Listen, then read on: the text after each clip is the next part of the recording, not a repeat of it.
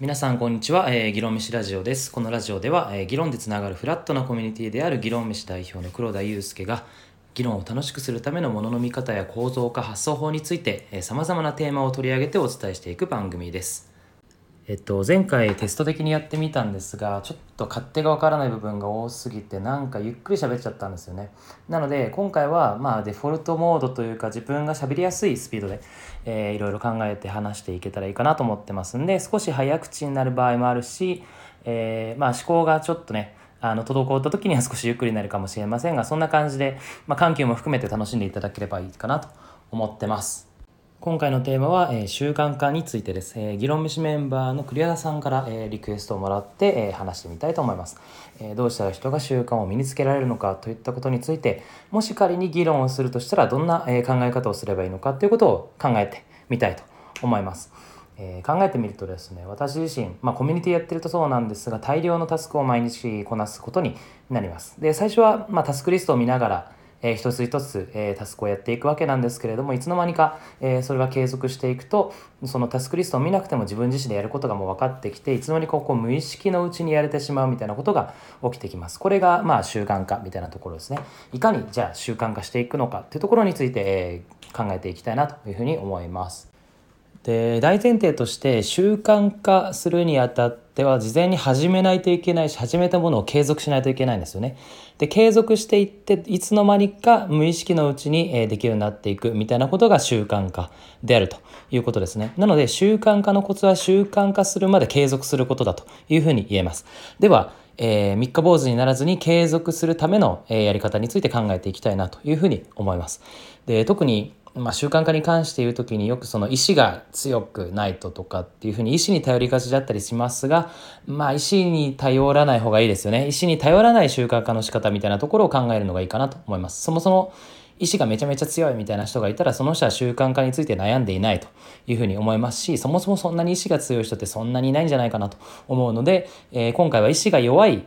人というか意思に頼らない習慣化の仕方について考えてみるのがいいのかなというふうに思います。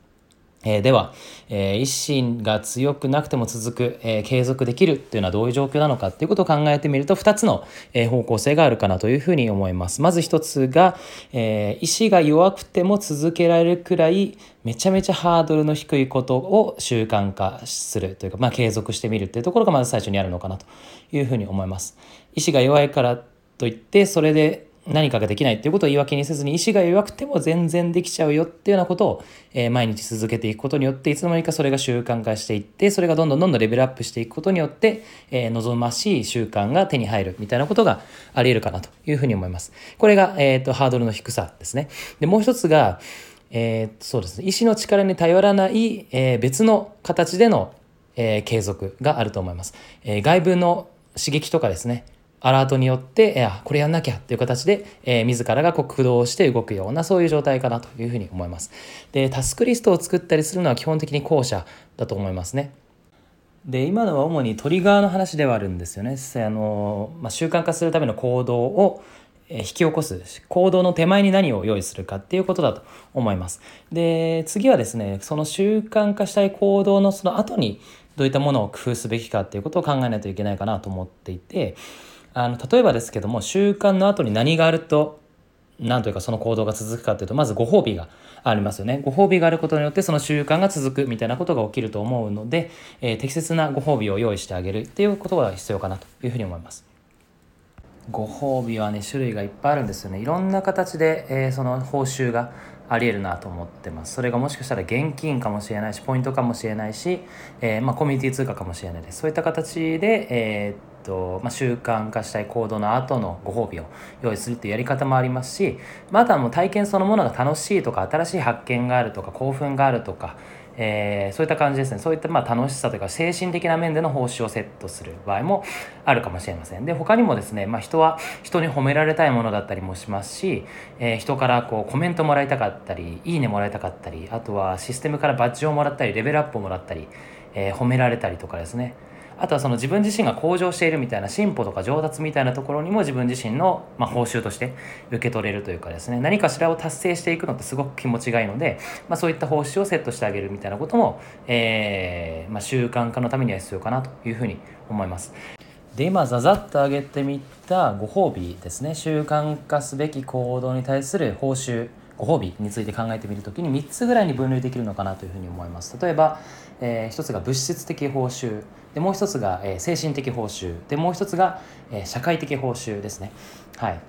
で先ほどのもの、えー、物質的報酬でいうと、まあ、ポイントとか現金とかそういったものがえー、あるかもしれないですしなんならまあ景品がもらえるみたいなこともあるかもしれないし、まあ、犬とかに餌を与えたりするのもあれも、えー、一つのえ物質的報酬かなというふうに思います。であとは、まあ、レベルアップして自尊心が上がるとかあとは実際に喜びがあったり楽しかったり興奮があるみたいなそういう精神的な報酬もありますし一方で誰かから認められるとか誰かによってえーまあ、コメントがつくとかっていう他者他者を前提にしているような報酬についてはこれは社会的報酬というふうに言えるかなというふうに思うのでこの、えー、物質的報酬精神的報酬あと社会的報酬ですねこれらを設計することによって、えー、人の行動が誘発されたりして、えーまあ、習慣化していく習慣化するまで継続できるみたいなことになるのかなというふうに思います。